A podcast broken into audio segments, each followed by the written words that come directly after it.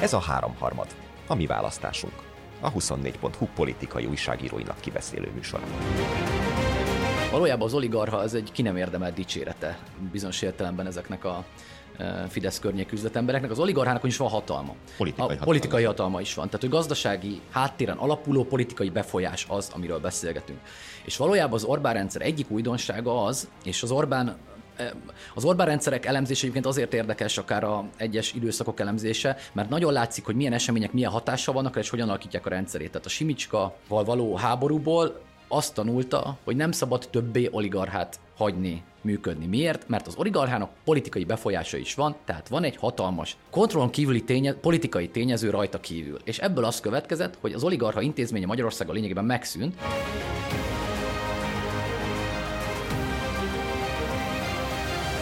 Üdv mindenkinek, ez itt a háromharmad, Kerner Zsolt vagyok, és ez, a, ez az a műsor, ahol én beszélgetek a főnökeimmel. Nagy József és Bánszegi Rebeka távollétében én töltöm be ezt a nem túl könnyű feladatot. Hálás. Hálás feladatot, és egyből egy olyan témával indítunk, amit nagyon óvatosan fel fog olvasni a saját szemlénkből inkább, mert nagyon sok jó képességem van, de a, a perelhetőség elkerülését célzó pontosság az nem ezek közé tartozik. A cikk lényege az, amit a G7 írt meg, és erről fogunk először beszélgetni, hogy hát sikerült összekötni, úgy néz ki, Jelinek Dániát, az ország egyik leggazdagabb emberét, és Tiborc Istvánt, aki... Az ország másik leggazdagabb ország embere. másik leggazdagabb embere, és minden idők egyik gazdag embere. És megpróbálom röviden összefoglalni ezt úgy, hogy érthető legyen, és ne kapjunk utána ügyvédi felszólításokat. Tehát az a lényeg, hogy van a Irineknek majdnem 300 milliárd forintos vagyona, ebből volt egy cég, amelyik egy másik pécsi ingatlanos cég közbeiktatásával pont annyi osztalékot fizetett ki elsőbségi részvényeseknek, titokban maradó elsőbségi részvényeseknek, mint ami végül Tibor István BDPST, vagy Budapest ZRT és cégénél osztalékként feltűnt, de, vagy osztalék beérkező osztalékként feltűnt, de nem árult el, hogy kitől. De hogy ezred százalékra pontosan megegyeznek az összegek. Ez egyébként nem kis pénz, 27 milliárd forintról ír a, a G7, és egy ilyen tágabb kérdéssel indítsunk akkor, hogy hagy, hagyjak lehetőséget szárnyalni a válaszaitoknak, hogy mi, mit mond el nekünk ez az egész erről a rendszerről? A pénzt jobban szeretik, mint a magánhangzókat.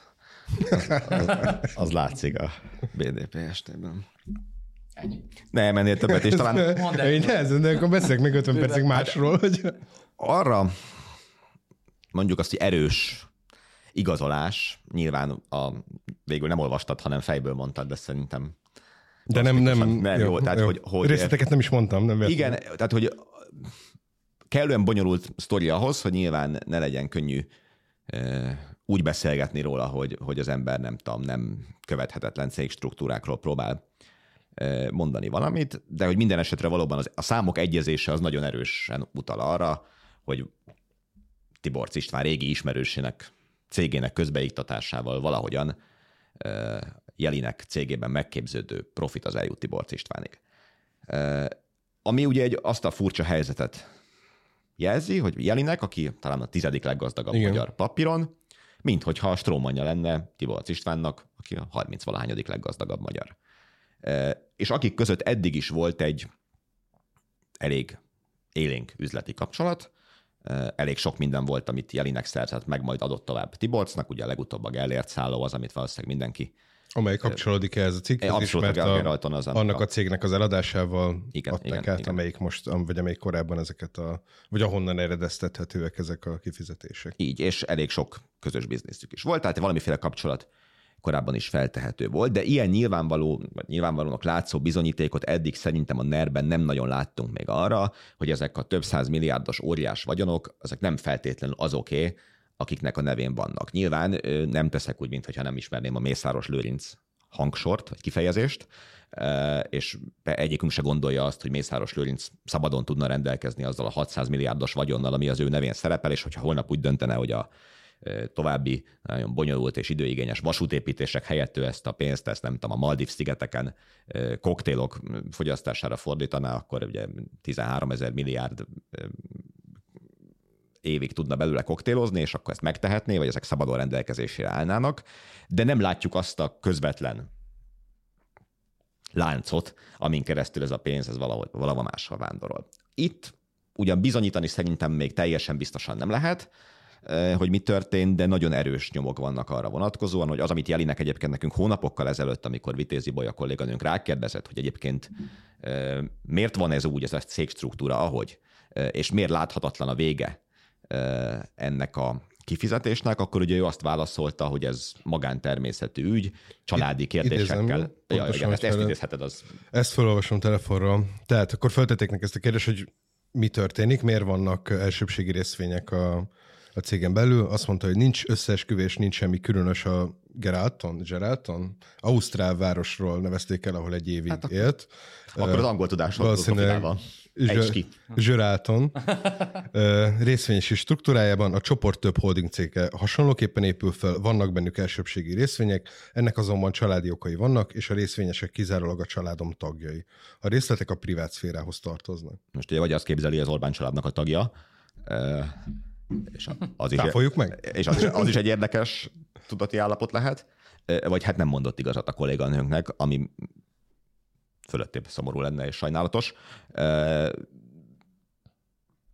Azt szerintem érdemes itt most majd erről akkor hosszabban beszélni, hogy ebben az ügyben, nem tudom, ez a fajta lelepleződés, ez jelente valamit, értelmezhetően, nem tudom, politikailag, tehát abban az értelemben, hogy egyáltalán valószínűleg az emberek nagyon kevés része tudja, hogy kicsoda Jelinek Dániel. Nagyon so- sokan tudják, hogy kicsoda Tibor István, szerintem nagyon sokan sejtik azt, hogy ő nem pusztán a kivételes tehetségének köszönhetően lett tí- több tízmilliárdos vagyon birtokosa, és valószínűleg sokan hallottak az Elios ügyről is, de azt, hogy tényleg a leggazdagabbak közé tartozó emberek vagyona ez szerint hozzá kerülhet, az vajon politikai dimenzióban hogyan nem tudom, magyarázható, értelmezhető, eljuttatható emberekhez, érdekes-e ez egyáltalán, vagy amiről szerintem már sokszor beszéltünk, valahogy a nerbe ezt beáraszták az emberek, és úgy vannak vele, hogy jó, hát lopnak, vagy gazdagok, vagy ilyesmi, de hát nem ez a fontos, hanem az a sok jó tételmény, amit ők tesznek. Még egy gyors keresztkérdés, mert hogy Petit is, hogy a ilyenéneknek ugye ezt beszéltük, hogy nem sokan ismerik a nevét, de hogy ez egy változó dolog?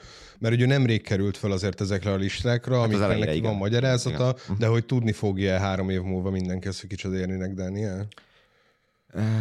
Nem tudom. A nagyon látványosan sokat üzletel a Tiborcs körével, az nyilván valamelyest megdobja az ismerettségét, de hát szerintem a tí- most se tudnánk felsorolni, szerintem még mi sem a így felkészülés nélkül a tíz leggazdagabbat. Mindenki tudja, hogy benne van Mészáros, meg Csányi, meg megtanultunk még pár nevet, de szerintem nem, nem vagyok benne biztos, hogy mind a tízet össze tudnánk szedni ugye ez a mostani történet azt mutatja, hogy nem is biztos, hogy van jelentősége annak, hogy egyébként pontosan kinek a nevén. Hát főleg azért is, mert bocsánat, hogy ezek a listák általában ugye a leggazdagabb magyar embereket gyűjtik össze, nem a leggazdagabb magyarországi embereket, és már többször kiderült, hogy ezért az a lista más. Ugye a Rahim Rahim testvérek igen, például. Igen, a... talán már állampolgár. Az lehet, hogy most megszeret, de hogy Magyarországon élnek, az igen, biztos, igen. és ők a évek, pár évvel ezelőtt még a top háromban voltak, tehát a Mészároshoz mérhető vagyonnal. Na, bocsánat. Szóval a keresztkérdés vége.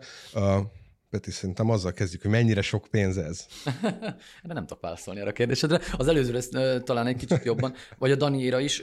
Ugye szerintem politikai értelemben, vagy politikai dimenziót tekintve ez nem létezik majd ez a kérdés, ebben szinte biztos vagyok. Tehát ez nem egy, ez nem egy elmesélhető, vagy ha el is mesélhető, valójában bizonyos értem már tét nélküli történet, azt gondolom, tehát már kevés választópolgár van, aki ne értesült volna arról, hogy Orbán Viktor környezetében olyan családtagok és barátok tűnnek fel, akiknek felfoghatatlan vagyona van úgy, hogy Hát személyes tehetségük nem indokolná ezeknek a vagyonoknak a meglétét. Szoktam mondani egyébként régebben is, és ma is tartom, hogy az a nemzet szégyen, hogy Mészáros Lőrinc egy nemzetnek a leggazdagabb embere. Tehát ez világos azért a, jelentkezzen az a Corvinusra vagy más gazdasági egyetemre járó fiatal ember, aki azt szeretné, hogy Mészáros Lőrinc inspirálja őt előadásokon, bemenjen, és Elon Muskhoz vagy Mark Zuckerberghez hasonló felvillanyozó előadásokat tartson üzleti döntésekről, rizikóról, profitról, kockázatról, főleg kockázatról az lenne a legérdekesebb, hogy, hogy hogyan mérlegel egy nagy üzleti döntés előtt, hogy... Hát a bátorságra, sőt bátoraságra.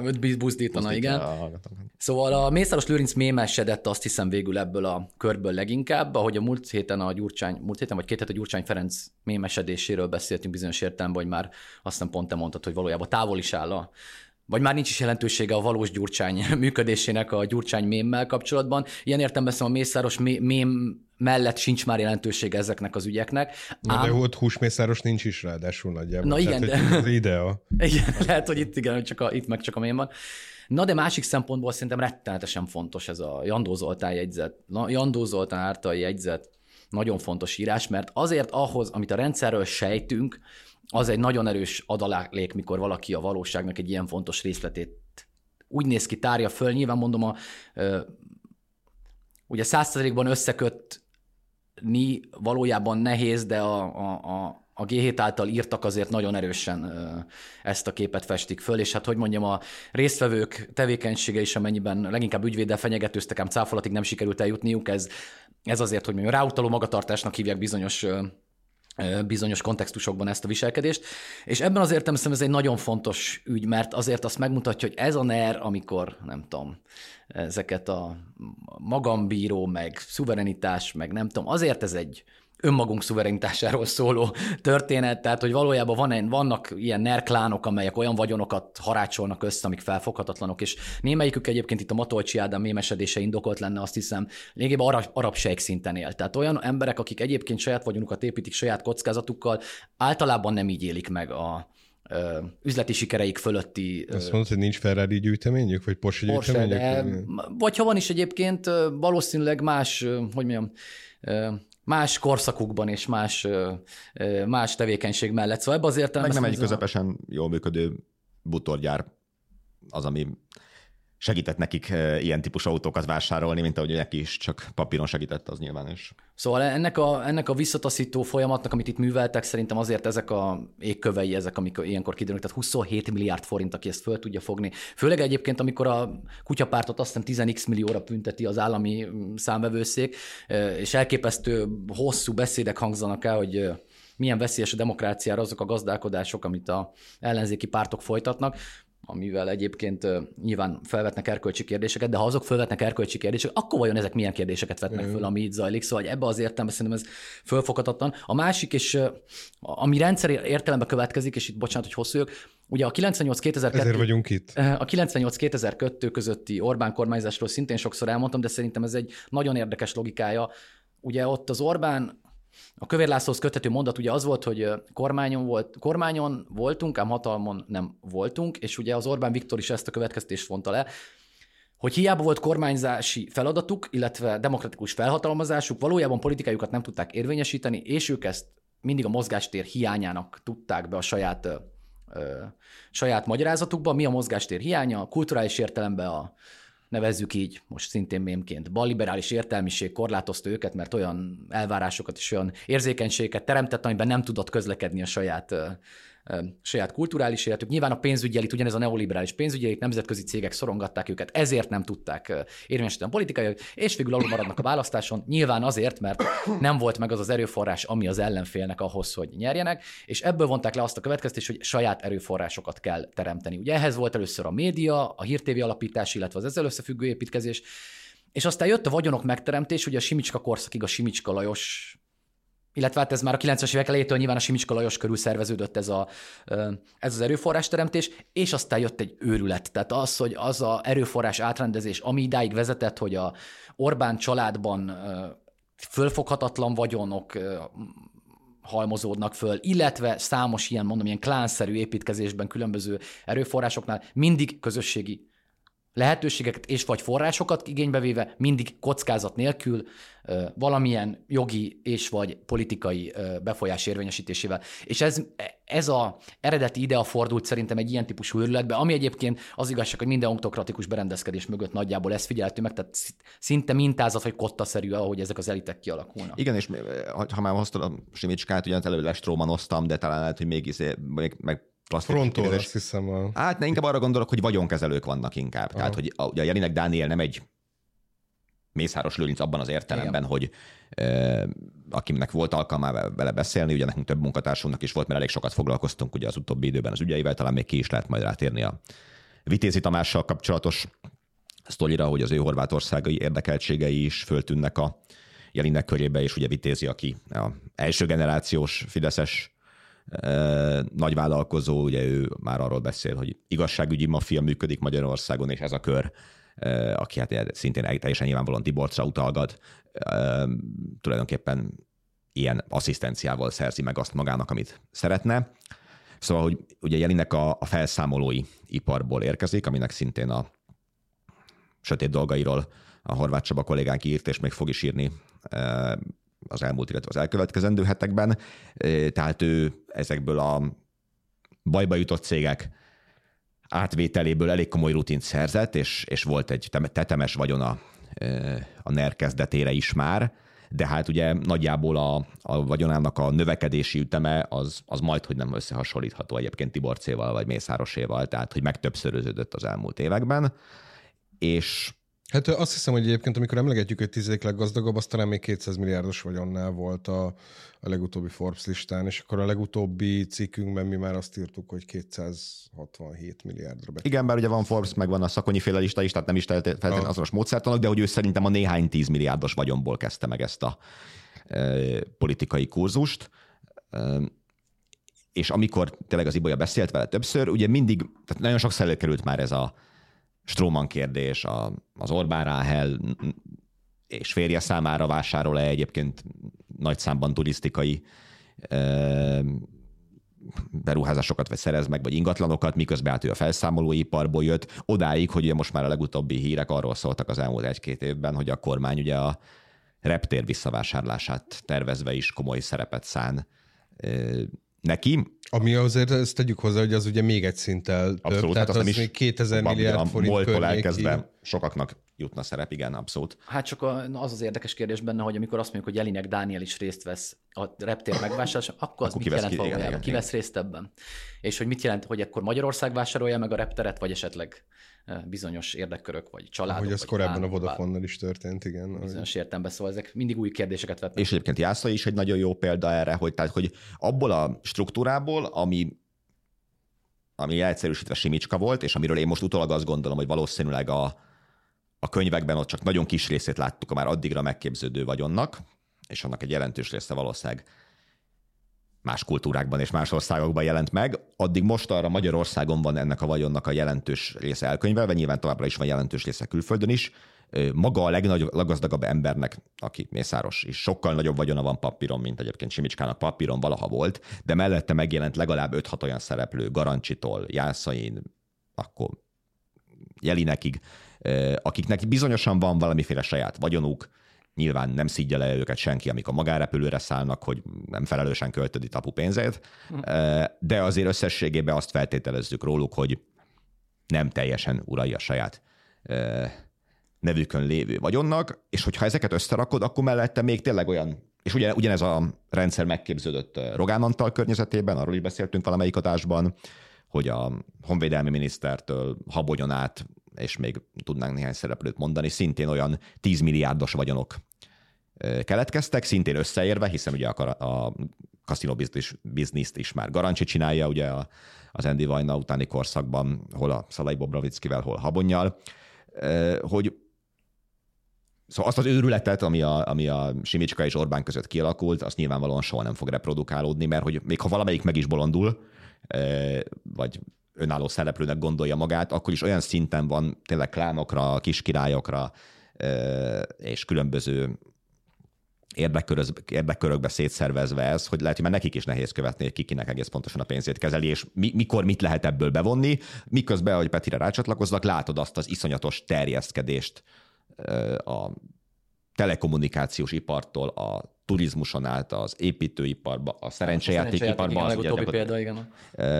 Ami teljes ágazatoknak, ugye az útépítés, már mint útépítés és útfenntartás, az energiaipar, tehát hogy rengeteg olyan helyen vannak ezek a szereplők túlsúlyos pozícióba, hogy nem is, nem is biztos, hogy szétválasztható már ez, hogy hol, hol beszélünk egyébként tényleg akkor Orbán vagy Mészáros, vagy nem tudom milyen vagyonról, és hol az ő sajátjukról, mert nyilván nem, ez nem úgy működik, hogy akkor nap végén valaki összeszámolja Orbán Viktorin, akkor most nem tudom hány ezer milliárd fölött diszponálunk, hanem léteznek közben valódi üzleti folyamatok, csak ez egy jó példa arra, hogy nem biztos, hogy azok, azoknak az értelmezése, meg a könyveknek a nézegetése, ha csak nem találsz ilyesmit a könyvekben, akkor az valós helyzeteket. És az nagyon fontos szerintem, amire kitértél, hogy a, azt mondom, vagyonkezelő szót használtad, mert a, valójában az oligarha az egy ki nem érdemelt dicsérete bizonyos értelemben ezeknek a e, Fidesz környék üzletembereknek. Az oligarchának is van hatalma. Politikai a hatalma. politikai hatalma is van. Tehát, hogy gazdasági háttéren alapuló politikai befolyás az, amiről beszélgetünk.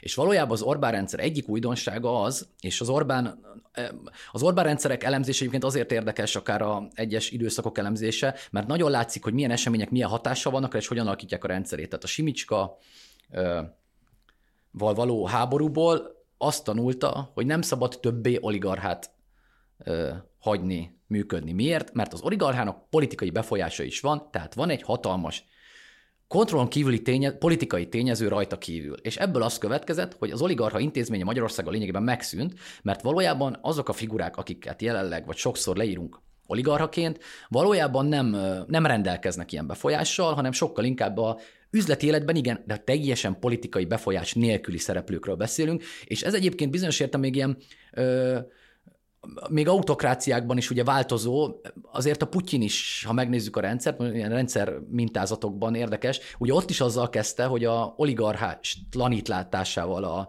a rendszer, ugye Hodorkovsky volt ugye a, a minta példa, hogy a politikai befolyással élni akaró oligarchát szétszették, ahogy kell a rendszer És nem is csak ő, belül. hanem uh, ugye nagyjából ez az, az volt egyébként, a, ott, hogy a, volt ez az oligarha sziloviki háború, hogy akkor az államhoz és jellemzően a titkosszolgálathoz kötődő erős emberek a Putyin számára szilárdították meg a hatalmat az oligarchákkal szemben, és ugye ez ráillik valamennyire, nyilván valamennyire csak az Orbáni példára, mert amikor a Simicskáról mondtad, hogy oligarchák politikai ambícióval. Azért a Simicska korszakban volt olyan, hogy arról kellett beszélni, akkor melyik minisztérium a Simicskáé, meg hogy két miniszter. És hát ez a befolyás, és ugye... politikailag is megszilárd. Hát olyannyira, Abszolút. és ebbe jutottunk el, hogy már nem csak az üzlet, a, a politikusoknak sincsen már politikai befolyása a jelenlegi kormányban. Hát bizonyos, igen. Orbán Viktoron kívül szerintem az elmondható, hogy Csányi Sándoron kívül ma Magyarországon nem nagyon van olyan ember, neki is nyilván vannak neres kapcsolódásai bőven, akinek egyébként lenne politikai érdekérvényesítő képessége, ilyen értelemben akár oligarchának is nevezhető módon, és rendszereken átívelően életben tud lenni, és nyilván megköti azt a, azokat a díleket, amiket meg kell, de hogy az összes többi az vagy egyébként olyan ágazatokban van jelen, vagy ne, vagy nem, nem is ambícionálja, vagy nem tudom, nyilván a Bige László egy érdekes kérdés lenne, aki valamelyest föltűnt az ellenzék mögött, és több tízmilliárdos vagyona van, igyekeznek is ö, börtönbe zárni, de hogy akiket akikről beszélünk, Garancsitól elkezdve nyilván teljesen elképzelhetetlen, még a fölvetés is, hogy azt mondani, hogy igen, ő akkor valamilyen módon a fejére nőjön, vagy, vagy ki akarjon valamit csikarni, akár szabályozási eszközökkel, nem tudom, az államból, mint amit Simicskánál láttunk, meg amire utalsz, hiszen minden, amiben jelen vannak, mondom, koncesziók, ilyesmi, azok az államtól vannak, de nem ők érték el, hát ők kapták. Uh-huh. És ugye az még egy ilyen nagyon rövid zárója, hogy a Csányi mint független szereplő ellensúlyozására is azért vannak erős lépések. Hát Például hát a, magyar, a OTP méretű Magyar Bank Holding része abszolút. létrehozása, az nagyjából erre van. És hogy ugye nyilvánvalóan ezek a piacok, ezek, mert ugye a Csányi befolyása Nyilvánvalóan a birodalom nagyságánál fogva nyilván erős. Ám Csányi ugye sosem, ugye azért is tud ezeken a rendszereken nyilvánvalóan mindig ö, hasonló mértékben ö, szilárdan állni, mert valójában sosem akarta politikai pártpolitikai értelemben érvényesíteni a befolyását. Tehát ő abban az értem az saját üzleti biztonságát hoz valószínűleg kell a politikai elittel egy ilyen típusú viszonyt föntartani, de benne nem volt az a szándék, és még láthatóan ez is elhozza, még, még ez is sok azoknak, akik mindent szeretnének, hiszen ez a bankholding, és nyilván azt a támogatást fogja megkapni a bankholding, amit a piaci versenytárs, az OTP nem fog megkapni, vagy nem csak az OTP nyilván mindenre igaz, csak a, a, ugye az a nagy birodalom szemben. Magyar magyar, igen, tehát hogy megkapja majd azokat a jog, jogállam, na, tehát hogy jogi eszközökkel való támogatásokat, amire senki nem számít, és ugyan kialakítják majd ugyanazt a egyenlőtlen versenyt, amit a piac minden szegmensében látunk, tehát ahogy a médiában zajlik, ugye nulla forint állami hirdetést kap a bárki, aki a kormány, amire a kormánynak nincs befolyása, miközben fölfoghatatlan pénzek mennek nem létező médiacégekhez, erről majd egyszer Rogán Cecília sarkakat a közös tulajdonában lévő... Ne, nehogy megírják a közös újságokban. Hát nem, nem hiszem, hogy különösképpen tartalomgyártással lehetne vádolható, túlzott tartalomgyártással biztos nem kell majd vádolni őket. Tehát, hogy ezek egyszerűen nem létező, ezek lényegében ezek a kifizetésszerű történetek zajlanak ebben a rendszerben, és mondom, éppen ezért ez egy nagyon érdekes rendszertipológia lesz, hogy, hogy, hogy viszont ezekkel mi történik majd egy ponton, mert a vagyonkezelői rendszer fenntartása is azért nyilván egy ponton ez is hoz majd újabb kérdéseket, mert mondjuk a, a, az is nagyon érdekes, hogy most oké, okay, egy szereplőt egy másik szereplővel a rendszerben ha mondjuk összekötnek. Na de, hány szereplő van itt még, akihez nem tudjuk pontosan, hogy mik a bekötések, hány ilyen elsőbségi részvény lehet, amelynek a, ö, amelynek a végéről nem tudunk semmit egyelőre, és hány ilyen hasonló, és amikor kiderül, lehet, hogy valójában egy ponton már azt gondolom, hogy pont ahogy a Dani mondta, hogy nem tartom életszerűnek, hogy van egy Google Docsi, amiben össze le van írva, hogy kiné mennyi, tehát bár régen így képzeltem. van, uh, tehát nem tudom, az ominózus jaktot is így képzeltem, hogy van egy Google Docs, és akkor be lehet foglalni, hogy én mikor megyek, de hogy a, mert azért nem tudom elképzelni, hogy én nem tudom, júli 7-től 14-ig én... van a honvédségére. Igen, igen, igen. Akkor pakoltad, hogy ez Ki mikor megy. Novák Katalin. Képzeld el, összetorlódnak, mint régen a vállalati időlőben, hogy ó, a szijártó gyerekekkel kell most jaktozni, meg otthon is nem tudom, izé elvették a gumikacsát. A, még egy dolgot akartam mondani, a, a hányan vannak kérdéshez, és akkor ajánlok egy másik cikket is, ami hát lehet, hogy a múlt héten jelent meg, lehet, hogy egy héttel előtte. A Szepesi Rihárd nevű turisztikai nagyvállalkozóval, és szerintem nagyon érdekes szintén, és részben ide kapcsolódik. Ő még nincs ott a száz leggazdagabb magyar között, de egy nagyon érdekes olvasmány szerintem abból a szempontból, hogy nyilván ő is ma már milliárdos, nagyon komoly turisztikai érdekeltségei vannak, üzletelti borccal, sőt, Ugye a cikk megjelenése után kiderült például az is, hogy a Orbán Ráhel második bababoltja az már a, az ő Balalen nevű komplexumában fog megnyílni, és egyébként ő is azt mondja ebben a cikkben, szerintem ő is egy jó példa arra, hogy saját erőből is jutott el valameddig, egy tehetséges hotel menedzser vagy építő, írtozatos mennyiségű állami támogatást kap. Azért is tanulságos szerintem a szöveg, mert ugye ő azt mondja, hogy az elmúlt tíz évben nem adott interjút, most tett kivételt, leginkább azért, mert mindenki mindig csak erről kérdezi, hogy ő miért kap az államtól pénzt, miközben saját erőből meg mindent rak hozzá, de ő is azt mondja egy ponton, hogy ő igazából azt nem tudja megmondani, hogy neki ki a csendes társa, vagy ki van a, a, a vele együttműködő cég másik végén, amit nem kell, hogy elhiggyünk persze, hogy nem tudja, csak lehet, hogy nem tudja, lehet, hogy nincs feljogosítva hogy elmondja, de azért hoztam ezt ide még szóba azon kívül, hogy ajánljam a cikket, hogy az van, hogy ugye ez a lebukás, ami ebben a Jelinek Tiborc ügyben van, ez egy ilyen, még egy ilyen régi módi cégstruktúrákból következik, hogy meg lehetett nézni, a Jandó Zoli meg tudta nézni, hogy milyen osztalékkifizetések vannak, hogy azok valóban, ahogy mondod, forint fillére egyeznek, de hát az elmúlt éveknek az a fő. Tanulsága, hogy ezeket a cégformákat teljesen meghaladták. Ugye létrejöttek részben a bizalmi vagyonkezelők, részben létrejöttek a magántőke alapok, ahol a sajtó már csak nagyon apró nyelekből tud egyáltalán következtetni arra, hogy, hogy melyik pontosan kié, és nyilván valahol, valahol kell lenni egy Google dokumentumnak, vagy egy Excel fájlnak, vagy nem tudom minek, amiben ez benne van, de hogy összességében már nem csak ezek a mozgások, hanem a tulajdonviszonyok is nagyon jelentős részben nem követhetők a nyilvánosság számára, mert hogy, hogy kialakult ennek az elfe... És ugye ez, ugye ez megjelent állami szinten is, erre szolgáltak annak idején a jegybanki alapítványok, most pedig erre szolgálnak a közérdekű alapítványok, hogy tulajdonképpen a, egy olyan struktúra épül föl, egy olyan párhuzamos vagyoni vagy gazdasági rendszer, ami meg már nem csak a uralására, vagy a, vagy a részvételére nem lesz módja a jelenlegi hatalommal, rivális, nem tudom, politikai köröknek, vagy akár gazdasági köröknek, hanem már betekintésük sem nagyon lesz abba, hogy mik vannak, kinél vannak, milyen struktúrában vannak, hogyan lehet hozzáférni, és az, ez, ez talán az elmúlt, nem tudom, milyen három-négy év átrendeződésének még egy sajátos vonása. Persze ugyanezeket az embereket látod ott fölbukkanni, tehát Jászai Gellért, tehát bizonyos magántőke alapok fennáll, egyébként ebben a Pécsi cégben jelenlévő Hornungáron kapcsán is talán az egyetlen cikk, ami elérhető, az a Direkt 36-nak egy ezzel kapcsolatos írása. Tehát, hogy olyan szereplők is lehetnek ma már, vagyonkezelők, vagy, vagy ahhoz hasonló pozícióban, akiket szinte nem is ismer a nyilvánosság, és nem a széles nyilvánosság, hanem a, hát, a Ebből a körből, ugye ebből a Pécsi körből, ami a Tiborc gimnáziumi ö, időszakából származó barátairól szól, a legnagyobb részét nem ismeri senki.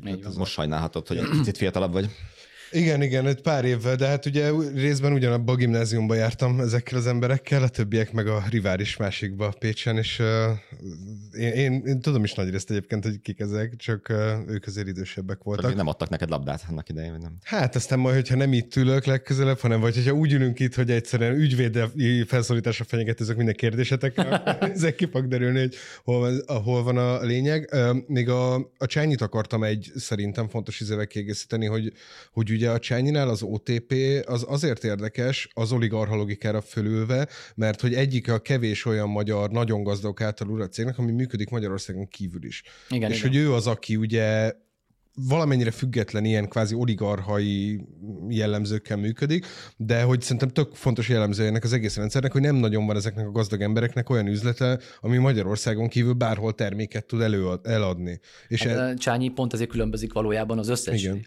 mindenkitől, akiről beszélgetünk ebben azért. A vála- de a magyar vállalkozói létről még érdemes szerintem pont itt a Dani által elmondott a kapcsán beszélni, hogy valójában bizonyos szektorokban tényleg az a lehetetlen döntés előtt áll egy tehetséges vállalkozó, hogy vagy valamilyen kompromisszumot köt ebben a ezzel a világgal, vagy nem lesz egy ponton, tehát egyszerűen nem tudja meghaladni az üzleti sikernek azt a fokát, amire képes lenne egyébként tehetsége, teljesítménye, befektetett munkája alapján, mert szembe jön a rendszer, és megállítja. És ott a kettőféle döntés van, elfogadja egy reáliának, hogy itt él ebben az országban, és 13 év után azért erre erős okai vannak, és ezzel a kiegyezéssel dolgozik tovább, azzal együtt, hogy az ő saját vagyona nem onnan van. Egyébként nagyon meglepőek bizonyos értelemben, azért a jelinekről is nagyon fontos, ők létező vállalkozók, létező teljesítményekkel, és egy ponton hozzák meg azt a döntést, hogy valahogy belekerülnek ebbe a ebbe a rendszerbe. Nyilván egyszerűen olyan mennyiségű az elérhető vagyon mértéke ahhoz képest a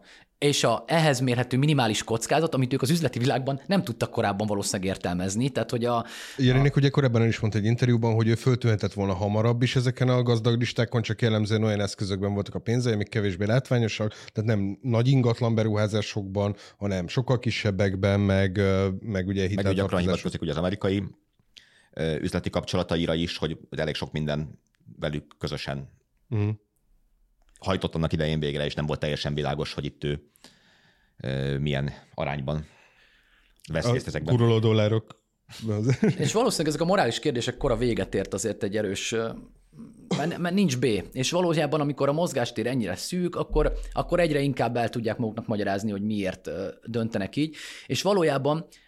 Ugye az, üzlet, igen, az üzleti nem nagyon van, hogy stagnálsz.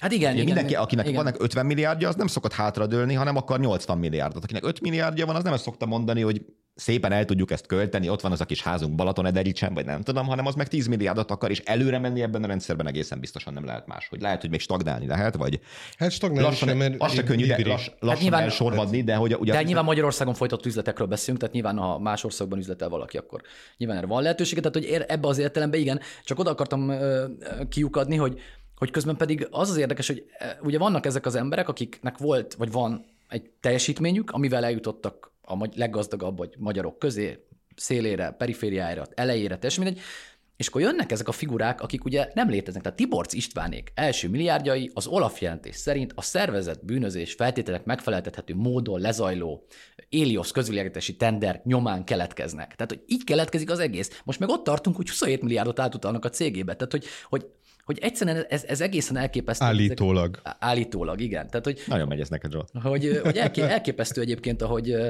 ahogy, és ahogy megerősödnek, tehát hogy már Tiborc István és Mészáros Lőrinc üzletember lett. Tehát, de hogy, hogy lett üzlet? Mi alapján lett üzletember? Tehát, hogy, hogy azért üzletemberek valaha hoztak üzleti döntéseket. Már úgy, úgy lett vagyonuk, nem tudom. Tehát nem, a, nem az állam... A struktúra kialakítása az... Hát igen, egy ponton, de hogy azért az nem úgy van, hogy az állam eldönti, hogy mostantól ti kaptok ennyit. Szóval ez egészen szürreális az, a, ez az egész. És mondom, a, a, a mintázatai a legrosszabbak, és pont itt valakinek mondtam egyébként, nagyon érdekes, és lehet, hogy teljesen téves történelmi párhuzam, de hogy ugye a Kádár rendszer, a kommunista diktatúra Magyarországát, ha leszokták hívni ilyen gulyás kommunizmusként, ami ugye elmaradt keménységében bizonyos más kommunista, térségbeli kommunista diktatúráktól, bizonyos szakaszaiban, nyilván nem a 56 utáni leszámolások korszaka, hanem ez a 80-as évek korszaka. Ami egyébként bizonyos értelemben szerintem megteremti a mintázatait ennek a rendszernek az elfogadásának, mert hogy miről szól az egész, hogy, ki le, hogy a kisalkuk, a kiegyezések visznek téged előre,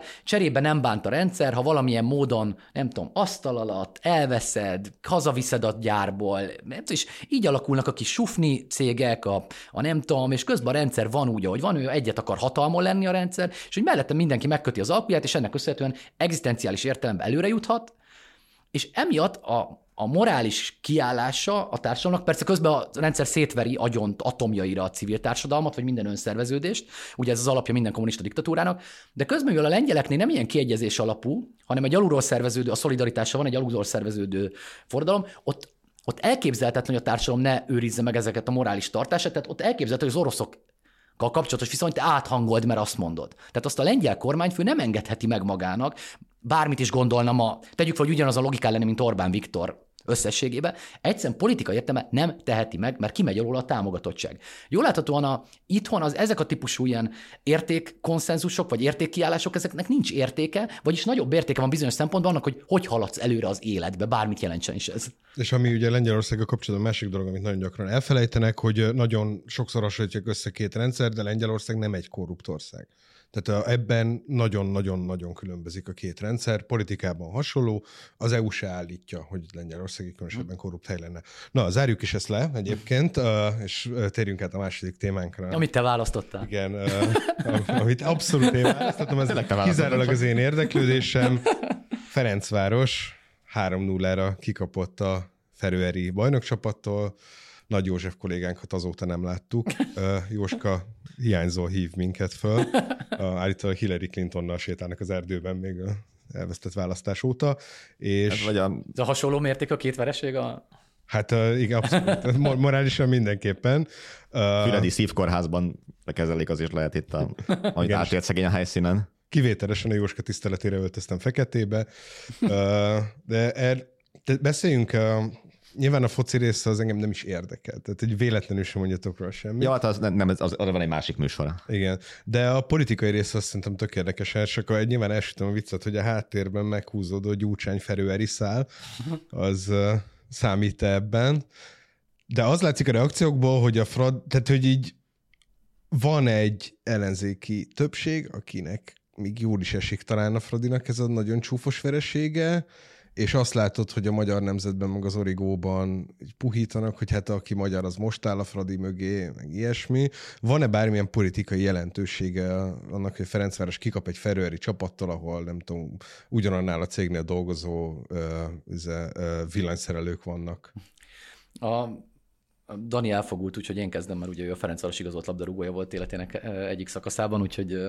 Kapus nyilván... voltál, ugye? Kapus voltam, és egészen kis gyermekkoromban történt mindez, de, de nem véle, az se véletlen, hogy vége lett. Elfogultságát jelentettem be, ez a lényeg, hogy szerintem van, egyrészt én mindig nehezen értelmezem, ha annak úgy le tudnak örülni, ha a magyar futballcsapat Na, és akkor kap, erre viszont mondok is, mert ez, ez tök érdekes, ezt én, hogy igen, én is, de én tökre ismerem ezt az érzést, nem fogom megnevezni azt a közeli ismerősömet, aki tendenciózusan tíz éve drukkol minden magyar eh, csapat el, nem is nem, minden nem jó. Tehát futballról van szó. Aha.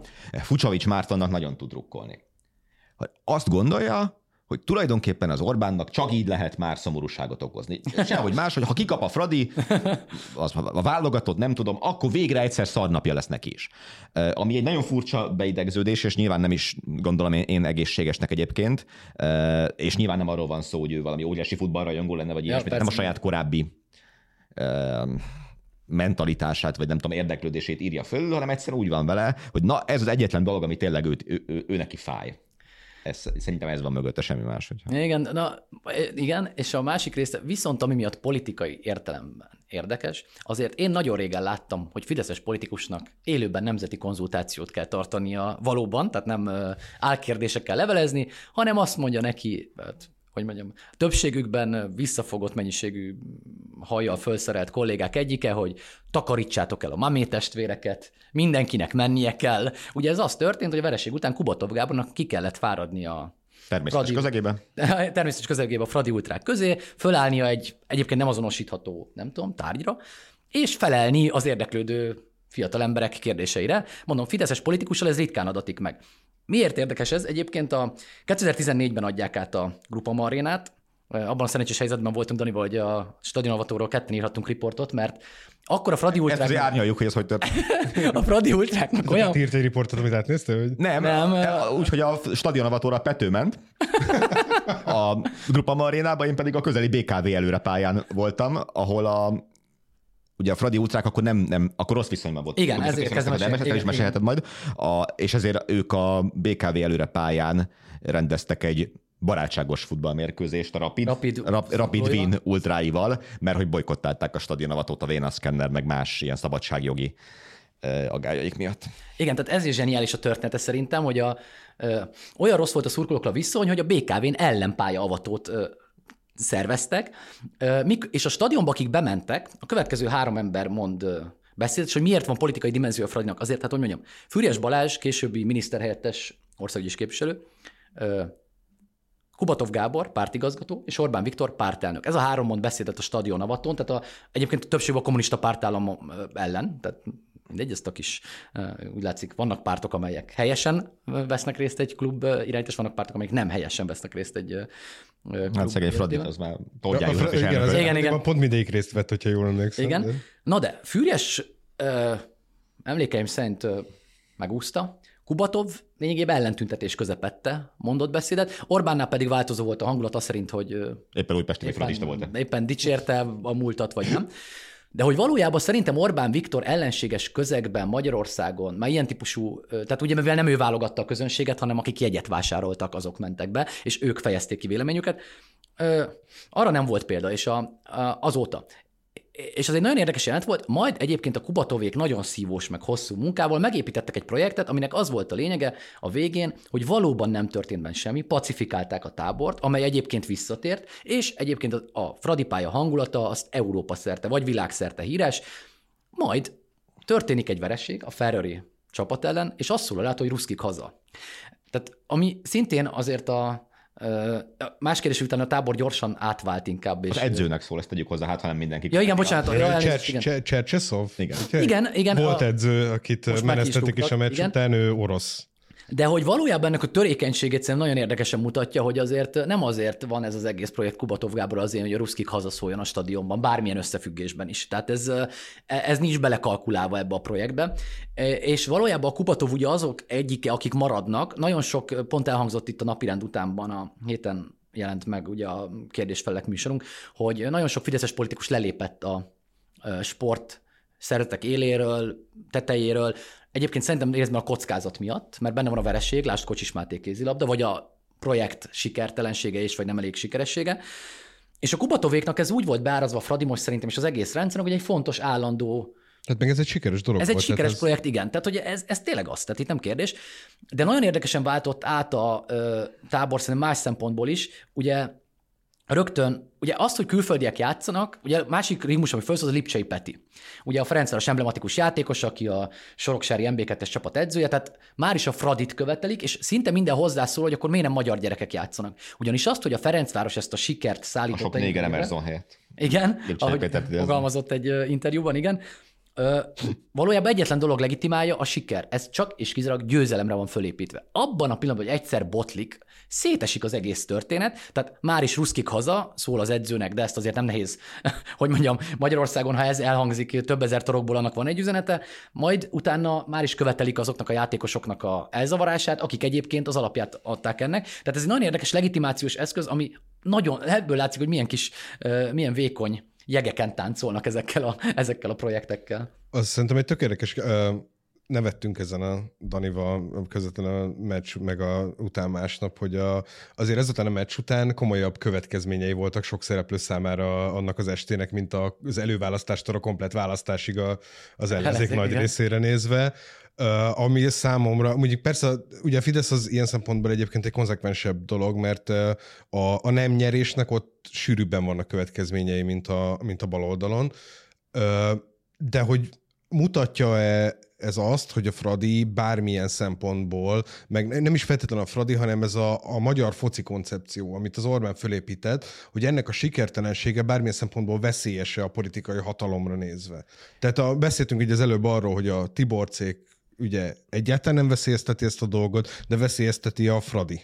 Szerintem nem, de az viszont tény, hogy ennek a rendszernek ez egy nagyon fontos eleme és fontos legitimációs ö, pontja is. És miközben a 2010 utáni évek arról szóltak, hogy kabarisztikusan szar volt a magyar labdarúgás, és el lehetett mondani, hogy ez a miniszterelnök hobbija, és önti bele a pénzt, és akadémia és stadionok, eljutottunk oda, hogy a magyar válogatott ott volt két EB-n, és szinte biztosan ott lesz a következőn, a harmadikon is, oké, hogy közben nagyobb lett az EB és 24 csapatos, de van egy európai mércével szerintem középcsapatnak nevezhető, jó eredményeket elérő magyar válogatott. Vannak olyan sikeres magyar labdarúgók, amilyeneket évtizedek óta nem láttunk, ugye Szaboszlai Liverpoolba igazolásával, és volt egy Fradi, amelyik ötből négyszer jutott el. Ugye az elmúlt öt évből négyszer valamelyik európai kupa csoportkörébe, ami ugye előtte meg összesen sikerült kétszer vagy háromszor magyar csapatnak. Volt Fradi Debrecen, meg talán még egy Fradi, ugye? De Mindegy is, a, már csak azért is, mert átalakultak, ugye Igen, igen. nem volt korábban Európa Liga csoportkör, meg ilyesmi, de hát, hogy a Fradiban is, ahogy mondjátok, volt egy, egy komoly ö, előre menetelés, vagy komoly sikertörténet.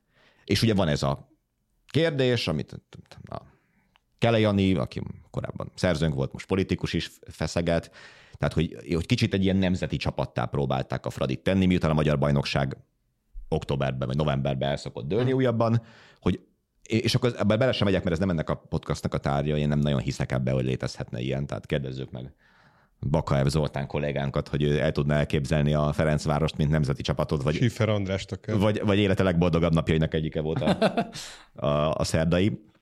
De hogy a, a Újpest szurkoló. Újpest szurkoló, igen, igen, igen, ha ez ebből nem lett volna. De hozó kellemetlen helyzetben minél inkább az abszolút. Az Újpest szurkolás magában? Hát meg az Újpest szurkolókat, igen. Nem, de hát egyébként az underdog az, ami az Újpest most is, és az előző rendszerben is volt, az nem alkalmasabb egy ilyen nemzeti együtt, egyetérzésnek a megteremtésére? Nem, ne, nem, de hát a Fradi sztori azért úgy teljes, hogy az Orbánék antikommunista történetében teljesen illeszkedik, azért a Fradi ellenállás csapata volt a, az előző rendszerben, tehát az egy nagyon szervesen illeszkedik a Fidesz történetbe, hogy a, a nemzeti nacionalista, most a, vagy patrióta érzelmeket a Fradin keresztül fejezték ki azért erősen. Úgy, ugye, hogy a Orbán ugye talán egyetlen csapatnak nem szurkolt soha életében a Fradinak. Ugye, Bár ott is jelent meg. Kiment, azon, azon a meccsen viszont ott voltam, tehát amikor kiment az MB2-es uh, nyitó meccsre, de ugye akkor éppen egy újpesti korszakában volt, tehát ráadásul ott is ez egy ilyen érdekes üzenet volt. De hogy igen, van egy ilyen törekvés szerintem, hogy, a, hogy megmutatni azt, hogy egyébként azért Szóval nem úgy van, hogy a, a Fidesz semmilyen módon nem érdekli a közhangulat szerintem, és az nyilván nem volt egy személyesen, és szeretnének futball sikereket, a Kubatovnak tényleg az élete, a Fradi ezt a Jóska elmondaná, ha itt lenne, hogy nem lop ebből a klubból, hanem nem tudom, tényleg az a célja, hogy majd ott legyen egyszer szobra a Springer szobornál, vagy mellett, és, és nagy csapatot építsen, de hogy a, a rendszer szempontjából is az nyilván egy, tehát hogy jobb, ha siker van, mint ha kudarc. Jobb, hogyha az emberek a kombinok tetején ugrálnak örömükbe az EB idején, mint hogyha azt mondják, hogy miért öntjük ebbe a szarba a pénzt. És amikor azt látod egyébként, hogy 8-tól 4-ig villanyszerelőként dolgozó félamatőrök verik meg jobb játékkal az egyébként havi 5, 6, 8, 10, 12, 13 millió forintot kereső Ferencvárosi futballszurkolókat, az összességében nem használ futballistákat. igen. Akkor megérni a Fradinak szurkolni. Igen, igen, aztán most menjünk a, a futballistákat, akkor nyilván előkerülnek ezek a kérdések, amik az elmúlt években nem annyira voltak napirenden, mert egyébként voltak sikerek, és a, a magyar futballsikereknek azért összességében szerintem a társadalom számos olyan tagja és rétege örül, akik egyébként nem szimpatizálnak ezzel a rendszerrel, mert egyébként milyen, miért is lenne a kettő között kapcsolat, amit az elején példaként mondtam, az nyilván egy, egy tünete már ennek a pártállami rendszernek, amiben élünk, hogy valaki akár a saját, nem tudom, szurkolási szokásait is azért az szerint rendezi, hogy az, az rossz legyen a hatalmon lévőknek. De... Hogy azt jegyezzük meg, hogy most a héten maguk a fradi szurkolóként tették ezt, tehát itt ezen a mérkőzésen az történt, hogy lényegében egy ponton átálltak Ünnepelték a, a Feröli csapathoz, igen. tehát olléztak, mikor egymáshoz passzolgattak a villanyszerelő és a egyéb szakmában jeleskedő egyébként elképesztően fegyelmezett és alázatos emberek. Tehát, hogy majd a végén megtapsolták őket, szelfizgettek velük, tehát itt azért itt maguk a Ferencváros szurkolók is elvégezték ezt a munkát, hogy, hogy végül is a saját csapatuk ellen drukkoltak, ami szerintem egy nagyon érdekes identitás kérdés. Tehát valójában 11 magyar játékos lett volna pályán, meggyőződés, hogy ez nem tud előfordulni. Tehát itt az van, hogy azt, hogy ezek a légiósok szállítják az eredményt, ez tényleg addig érdekes, amíg nyernek. Abban hogy nem nyernek, az egész elveszti a legitimációját, és onnantól onnantól már identit... Nem, lelketlen onnantól... zsoldosok lesznek. Igen, lelketlen zsoldosok, akiket elkezd Dibusz, akit én a, a magyar Wagner. hát, az azért sajátos lett volna, Kubatov hogyha... a magyar Prigozsin. Azt akartam, hogy sajátos lett volna, hogyha Kubatov Gábor elindul a ülői úton, vagy nem tudom, Hungária körúton a város másik fele felé gyalog, hogy, hogy valamilyen eredményt érjen el Magyarországon. Tehát, hogy ebben az értelemben egy nagyon érdekes hangulata volt, és, és azért van politikai, szerintem nincs, politi- abban az értem, hogy kérdezted előbb, nincs ilyen politikai következménye, vagy nem tudom, vagy azért érdekes szerintem akkor is ez a dimenziója, mert, mert a Fidesz köti, tehát a Fidesz politikusok kötik össze ezt a párt államukkal ezt a projektet, és ha a projekt sikeres, akkor az hozzátesz. Ugyanakkor, ha tönkre megy, akkor az nem jelent, nem, nem, nem állítom, hogy politikai kárt okoz, de mindenképpen elveszik az egyik olyan eszköz, amiből ők rendeke, rengeteg energiát fektettek, és nagyon sok pénzt tesztek be. Azért mai napig, azért, hogy a Ferencváros egyébként már olyan szinten volt az utóbbi években, hogy a piaci bevételei rettenetesen nagyok voltak, meccsnapi bevételek is nőttek, a, mivel sok néző van, az BL és az Európa Liga miatt a UEFA-tól származó bevételek magasak, Nyilván ez a tévébevételekkel is növekedés is együtt jár, tehát hogy, hogy van egy piaci bevétel, de a Szerencsejáték ZRT és az MVM ott van a csapat mert Ez állami cégek szponzorálják. És mondom még egyszer, a pártigazgató az elnök. Tehát lehet ezt sokáig üzenni, de hogy ez, ez, egy, ez összenőtt. És az összenőnél, pont amit mondta, hogy a, vereségeknél sűrűbben van következmény, azt mondom, azt mondom, hogy a Fidesznél sűrűbben van következmény a vereségnek, azért mind a két oldalon, tehát van, ahol ez a tipikus, és van, ahol ez az atipikus, tehát ebből is következhet, hogy, hogy ugye itt, itt, nem annyira megszokott, és hát meg is találták a bűnbakot azért, nem, hogy azt hiszem órákon belül lényegében. Hát még aznap este. Aznap este. Hát, hát de... igen, és itt, itt ugye viszonylag itt ugye viszonylag hamar kiderült az, hogy a hogy ez a Kubatov döntése volt, mert ugye Csercseszov még a végén a, igen. miért, miért tenném ő még aludni szeret, igen, ő még, ő még aludni igen, szeretett átbeszélni a dolgot, aztán átbeszélték ezt vissza a kamar, és nem dolgoznak együtt, amiből nem derült ki egyértelmű, hogy akkor melyikük megy, de sejteni, sejteni lehet. De voltak tipjeid azért még távol kívülállóként. Az igen. lett volna érdekes, hogyha a Csercseszov dönt úgy, hogy akkor ő indul. Ez az más politikai következményeket mutat neki ebben, egy orosz edzőtől. Na de a... szerintem, bocs, hogyha Igazából azt akarom kérdezni, hogy a, vagy így felfűzni rá, hogy ugye van a, a magyar válogatott, ami sokkal inkább működik e, e, ilyen nemzetegyesítő csapatként, és igazából van, tűnik olyan sikeresnek egy foci az nem értő ember számára, mint a Fradi, ha nem sikeresebbnek. Hát az sikeresebb. Még ott is ugye eljátsz a, a, a, a magyar kormány, meg a magyar kormány körüli értelmiség egy csomószor, hogy ezt elveszi az ellenzéktől. Tehát emlékszünk arra, hogy mondjuk Fekete Győr András kiáll az erkére egy magyar válogatottas mezben, akkor két percen belül lesz rá photoshopolva a román megy, mez, és az, hogy hajrá románok, és hogy, hogy e, még, még a magyar válogatott lehet sikereinek az élvezetét, vagy lehetőségét, tehát ezt a legitimitást is elveszik az ellenzéktől, akkor a Fradit miért ne vennék el? És hogyha elveszik, akkor értemszerűen hozzájuk kapcsolódik. Abszolút, ez, ez a logika. A magyar válogatott szerintem nehéz, mert azért a stadionban tartanánk egy közönkutatást, akkor lehet, hogy nem 100 0 lenne az arány, mint hogy a Fidesz feltételezi. Egyébként semmi nem idegesít föl annyira talán, mint az, mikor olyan figurák, akik azt se tudták, merre van a kapu, tehát, tehát futballkaput nem láttak egész életükben. Egész addig, míg Orbán Viktor nem szólt, hogy szeretjük ezt a játékot. Olyanoknak magyaráznak, akik hát, egyébként... Hát, hogy akkor meg, én meg személyesítsem, bár lehet, hogy nem rájuk gondolsz, hanem de hát ugye most azért a, a meccs közben én nem, nem tudom, hogy ha 50-szer nem láttam, akkor egyszer se győzikét, és Kisgrófó is volt, akik ugye azért előbb léptek be a Fideszbe, és utána lettek futballszurkolók. De hát nem, hát van egy ilyen, egy ilyen muszáj szelfizni a Fradi stadionból. Na igen, de hogy, de hogy még muszáj szelfizni, de hogy magyarázni azoknak, akik abban a romos népstadionban hülyére áztak számtalan alkalommal, mert ők tudták mi a futball, és szerették egyébként régen is, na ez egyébként egyik legjobban kiborító ö, ilyen ö, okoskodása hát ennek a, a nerelitnek. Ennek talán a legszebb ugye a kormány szóvivő asszony volt, aki ö, Európa Liga döntő volt Budapesten? A, emlékszem volt a, a tévedést, de nem emlékszem, hogy mi volt a, a döntőre, és arról rakott ki egy Facebook posztot, hogy kíváncsian várja, kimenetel tovább a döntőből. Na, hogy még, a, még oda pillanatra visszakanyarodva, tehát szerintem az egy fontos ö, része ennek az egésznek, hogy a, mint legitimációs tényező, vagy azt kérdezed, hogy miért tudja kisajátítani, az nyilván azért működhet, amilyen állapotban volt a futballinfrastruktúra az előző akkor 8 év alatt.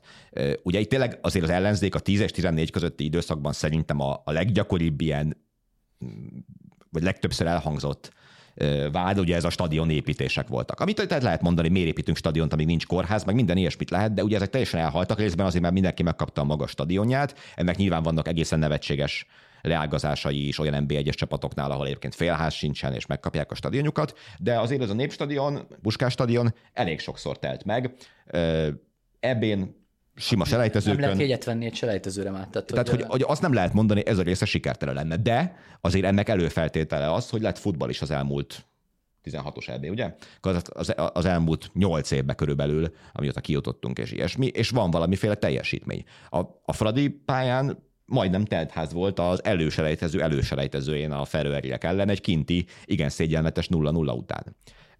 Ha, ha nem lesz futball, ha gyenge lesz a csapat, akkor nyilván valamelyest az megint egy magyarázandó dolog lesz, hogy miért öntjük bele ilyen zsákszámla pénzt, mint ahogy. És persze nyilván azt akarjuk, hogy legyen, meg mondom ráadásul ugye most el is válik szerintem a kettő, tehát a sztárjátékosok vannak, ugye Szoboszlai után Kerkez is, megérkezik a Premier League-be, nincs akunk azt gondolni, a válogatott ne legyen a, a mostani szinten, ráadásul elég fiatal csapat, de ugye ezek a játékosok messze túlnőttek már a, a magyar NB1 színvonalán, ami meg ugye ezt a feszültséget hozza föl, hogy a magyar NB1-ben nem csak a Fradi, hanem egyébként a Fradinál sokkal gyengébb csapatok is tele vannak idegen légióssal, mostanra már az elég közmondásos, hogy mennyire jól keresnek ezek a játékosok, és hogyha ott nincs színvonal, akkor az meg ebben a közegben tud nyilván feszültséget hozni, és kicsit visszaütni azokra, akik ennek a, a, a hierarchiának ott vannak a tetején, és ugye ez valóban nem csak Fradi specifikum, tehát amennyire mondjuk a Kocsis Máté megbukott kézilabda szövetségi elnökként, nem is volt semmi köze a kézilabdához,